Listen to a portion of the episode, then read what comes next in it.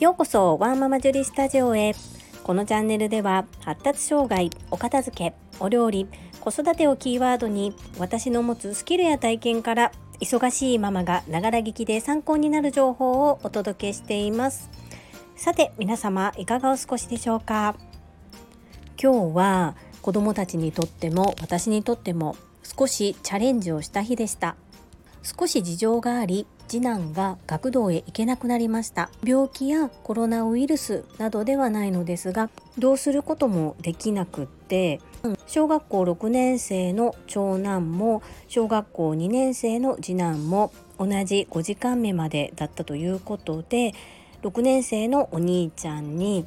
学校の授業が終わったら2年生の弟のクラスまで迎えに行ってもらってそこで2人で下校してみました。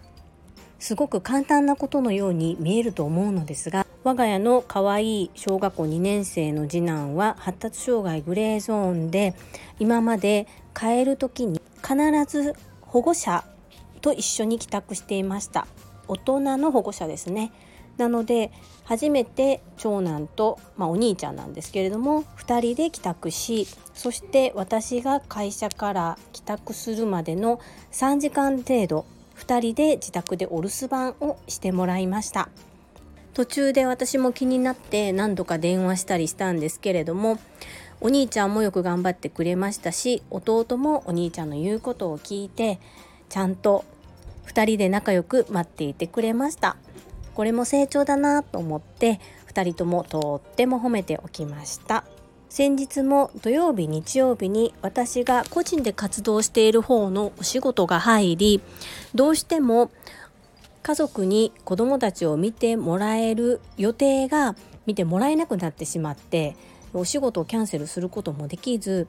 いろいろと食べるものなどたくさん用意して2人でお留守番をすることができたのですが学校から2人で帰宅してそこでまた2人でお留守番をするっていうのは初体験だったんですけれどもこれらができるようになったことで本当に私もいろいろと助かるし子どもたちの成長も垣間見ることができて良い経験ができたなというふうに思います。そんなこんなで本日のテーマは我が家の減塩特製ポン酢についてです。最後までお付き合いよろしくお願いいたします。私は2年ほど前から次男の発達障害症状改善のためにいろいろなことをしているのですがそのうちの一つで調味料を手作りしたり発酵食品発酵食材を手作りするっていうことをやっています。なのでここ2年で手作り調味料がとても増えたんですけれどもその次男のための食改善をする前から私の母が作っていた秘伝といいますかまあこれももともとはどこかから習ったものなんですけれども手作りの減塩ポン酢があります。これがですね旨味がぎゅっと凝縮されていてそして余計なものが添加されていないからなのか家族にもそして知人にも割と好評をいただいています。減塩醤油を使って作るのでやはり普通のポン酢よりは塩分が控えめなんですけれどもそれでも普通の市販のポン酢を使っている方々にも好評をいただいています。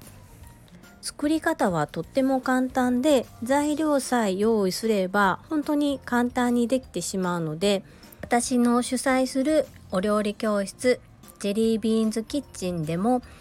今後メニューとして取り入れていきたいというふうに考えています。いろいろな調味料を作れたら本当に楽しくってお料理もそんなに複雑に作らなくてもとっても美味しく仕上がるので調味料を作ってその調味料で作るおかずそんな感じでお料理教室を展開していけたらなというふうに思っています。そして今学んでいる途中の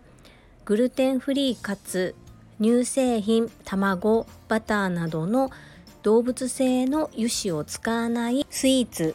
それらをセットにしたメニュー展開でやっていきたいと思っております。前にも少しお話ししたんですけれども2年前に私が発酵調味料発酵食材のとある料理教室に行きました。そこで詐欺に遭ったことにより学んで展開する予定だったメニューを講師として展開できない状況になってしまったのですがそういう経験をしたからこそ自分が本当にやりたいこと自分が本当に学んで身につけたいことがより明確にクリアに見えましたので今は焦らず